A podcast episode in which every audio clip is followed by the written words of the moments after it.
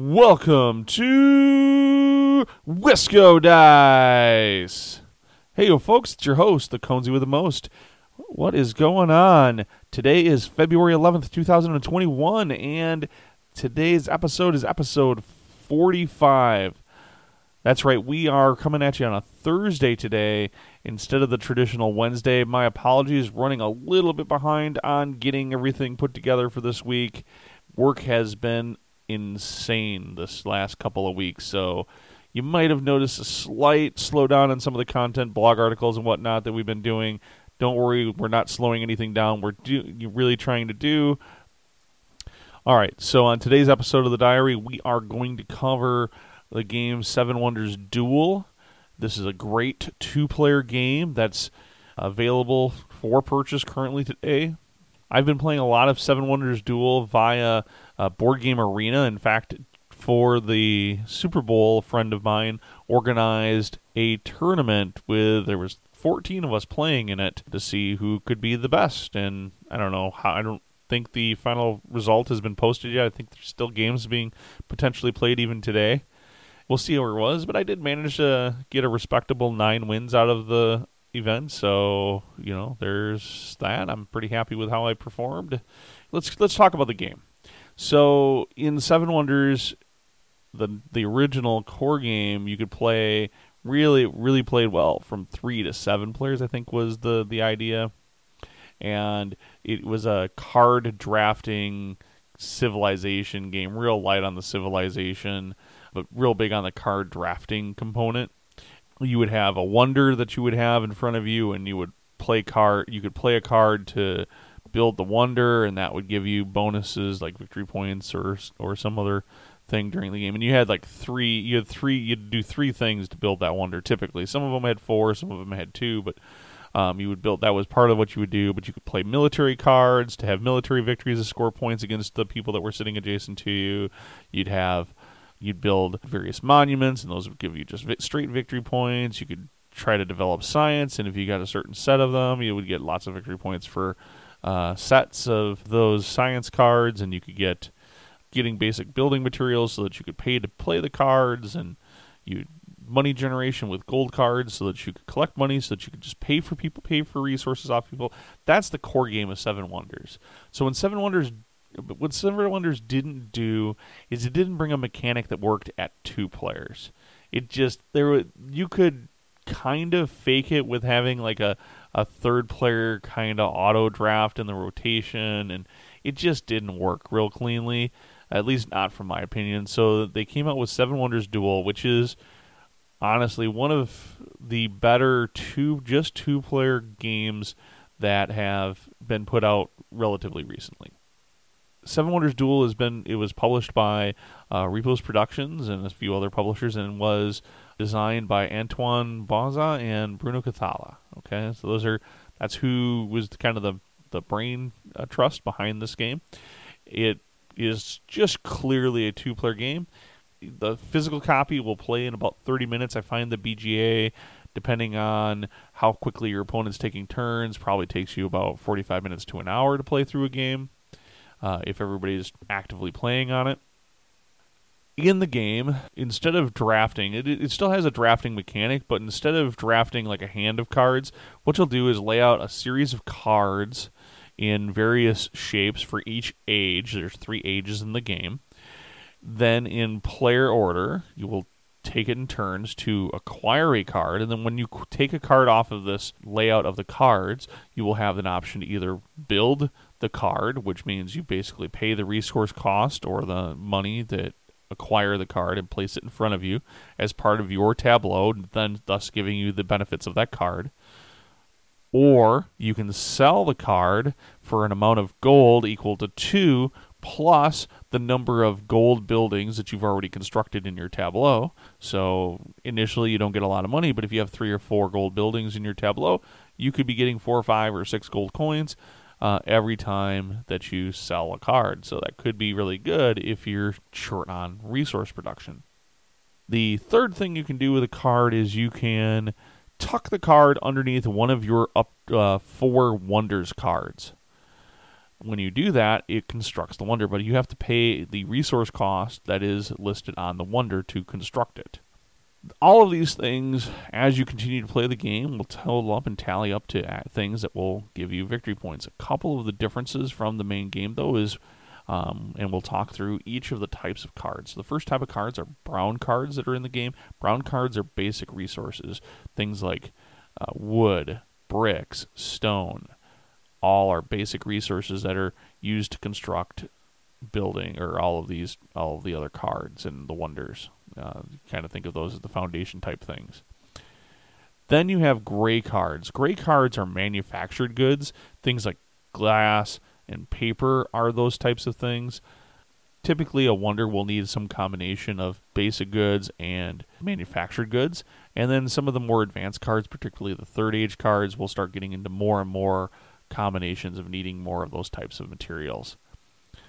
The third kind of card is a gold card, and the gold cards are typically market cards, typically financial cards of some means to generate money or generate resources for less money than what it would normally cost you to purchase a resource off an opponent. And this is a good segue to talk about purchasing resources. You can use your money to basically purchase any resource that you're short of, manufactured or basic material, for 2 gold plus a number of gold equal to the number of cards your opponent has of that type. So if you needed wood and your opponent has 2 wood in their tableau, it's going to cost you 4 wood to purchase a wood, or 4 gold to purchase a wood. So having some gold cards will help you either mitigate that by giving you different ways to purchase or acquire some of those core materials.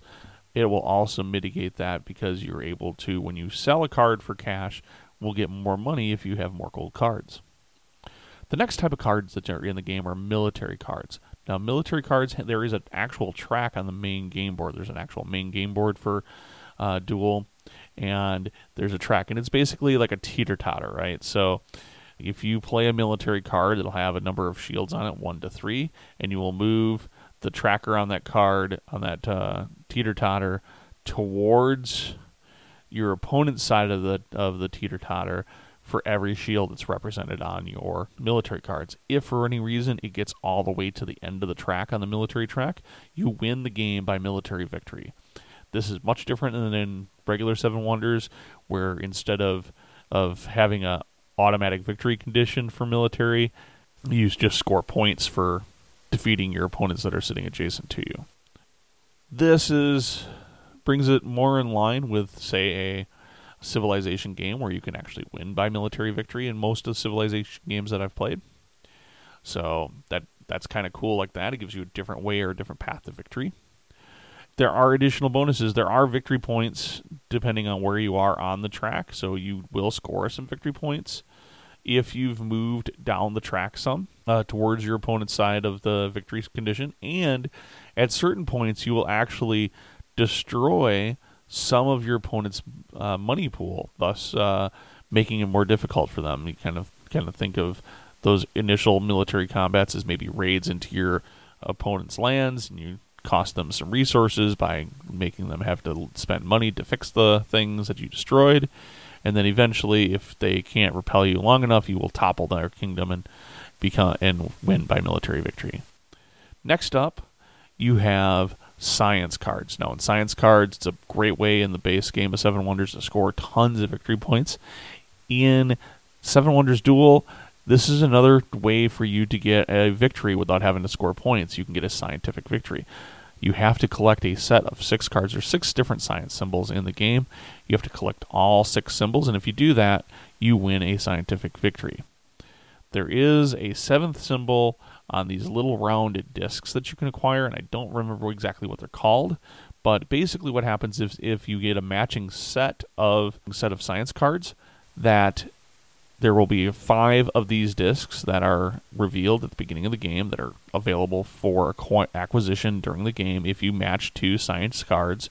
So if you have 2 matching with the same symbol, you can take one. And so there's one of those that's called Law, and that's the 7th science symbol. So you still only need 6, but that's an extra way. It gives you a little more flexibility if you're trying to get a science victory to be able to get it. And I scored a number of science victories over the past few days. So let me tell you, it's a great way to score a victory, and one that a lot of times opponents will discount the ability to get, because it's also pretty easy to subvert. The problem with science in Seven Wonders Duel is if you commit to it and it doesn't work, you're cutting yourself on getting victory points, because the science cards themselves don't score any victory points unless they have victory points printed on them. Some of them do. So it can be a way to kind of get behind the scoring. However, some of those other little round discs, if you can get duplicates, might let you take another turn when you build a wonder, or score straight up 7 points, or score 4 points and get 6 gold, or a number of other things. Maybe count your military cards as 1 extra military shield. So there's a lot of really cool buffs just for getting pairs of them that you might be able to get based on the cards, those little discs that have come out. The next set of cards that are in Seven Wonders Duel are the blue cards. And the blue cards are various monuments that you can construct. Maybe the baths or some temple or whatever like that you could construct, that's basically in your kingdom, that and its only purpose is to basically score victory points. They might be 3, I think they go from 3 points to 7 points in the Third Age. And so that can be kind of swinging, particularly in a game that you're... I think my average score is right around 55 points. So, getting a 7-point card is a pretty big swing as far as what your score is.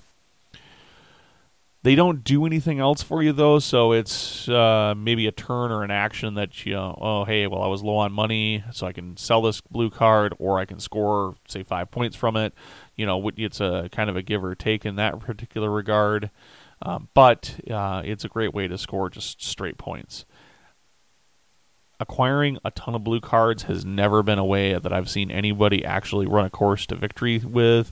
It's not a great plan from a tactics or strategy perspective to just exclusively focus on blue cards. That said, I wouldn't be surprised if there's a great way to do path to victory just by focusing on building the blue cards. Next card type and the final card type, and it only comes out in the Third Age, and that are the purple guild cards. So the purple guild cards basically are bonus victory point scoring condition cards that allow the game to score extra points. Okay, so what you can do when you have the guild cards is, and they're all different, and there's a different variety of them mixed in every game. So there's more guild cards when you build the Third Age deck than there are going to be guild cards that are actually added to the deck. So it gives you a lot of extra variety and change up because you don't know what's going to come out in that Third Age. Guild cards range from, say, score 2 points at the end of the game for the civilization who has built the most wonders. You score the points, but you look at if they built 4 and you built 3, then you actually still score 2 points for each of their built wonders.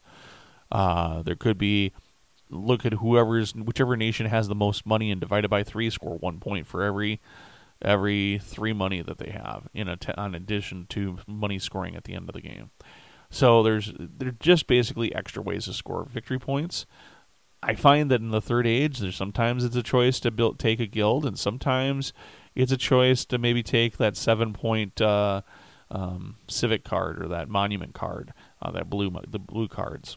So it really is a balance there. And it really does come down to which strategy you're playing and working with. But you definitely, I find that most games that I win by points, I definitely have taken a guild or two by the end of the game. All right, so what do I think of the game as far as components and quality? The game is actually pretty well put together. I've played my physical copy a lot of times, and the cards are starting to show a little bit of wear. But I think that's any game that you've played, I don't know, 15, 20 times. And I'm looking at my Board Game Geek logs, and just in logged plays, I have 21, and I've only been logging plays on Board Game Geek for all of 2020 and now 2 months into 2021. So it's a game that I have been getting a lot of gameplay of and been able to play a bunch. There is quite a bit of strategy as far as which cards you take, which turns. If you have the ability to build a wonder that lets you take another turn right away, do you want to take that turn right away?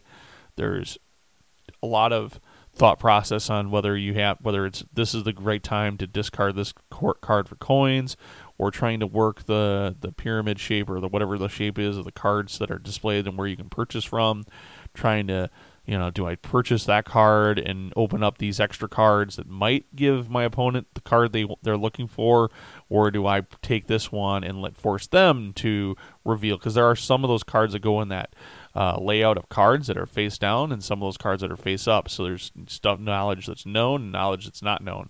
You know, if I know my opponent's fishing for that that extra military card so they can push over for a military victory. Maybe they're looking for that 2 shields on a military card to push for a military victory. I might not want, if I have a choice, I might not want to reveal any new cards because I know that the cards that are revealed are not military right now. So there's a lot of really good, cool choices and decisions you have to make, but there's also a big element of random as far as where the cards come out, where the turn order falls, and which cards are going to be available to you to pick when it becomes your turn. All of the card stock components, the coins or card stock, the game boards, the main, there is actually a main game board for the game, are all card stock. The materials themselves are all printed on the cards. You don't actually acquire those as a pool. It's just what you have on your cards is what you have to spend. You don't actually discard the cards after they're spent. It's just you generate that every time it's your turn. So the materials themselves, the components that are in the game, the little plastic bit for the military tracker is actually really cool. But the card stock is all really cool as well. The thick card stock is really cool for the game board and stuff. Fits in a fairly small box, so it doesn't take up a lot of shelf space, which is nice. The game itself, as far as gameplay, I do really enjoy it. I feel like it's a 7 out of 10 on my BGG rating. When you look at the way BGG rates things, that's a good game that I'm always willing to play, or usually willing to play. I've played it quite a bit lately, but I still am willing to play it, particularly on Board Game Arena, because it's a relatively quick, fast game, and I don't have to have a lot of attention while I'm, say, working or doing something else. Overall, that's the game, Seven Wonders Duel. I hope you've enjoyed this episode of the Conzi's Diary.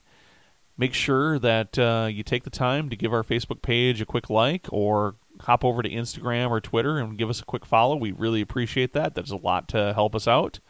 And if you did like what we've done on this episode, make sure that you give us a quick comment on wherever you find podcasts to download. Just let us know what you thought, or shoot us an email. Don't forget to check out our website at wiscodice.com. There's been lots of blog posts, and they keep coming, at least one every Friday, and of course, I have that series on Mondays for Kickstart Mondays. So if you're looking for Kickstarters or crowdfunding projects to back, that's your place to look for what's cool, what Conzi thinks is interesting and might be a good thing to back. Until next time, everyone, thanks for listening. Peace out.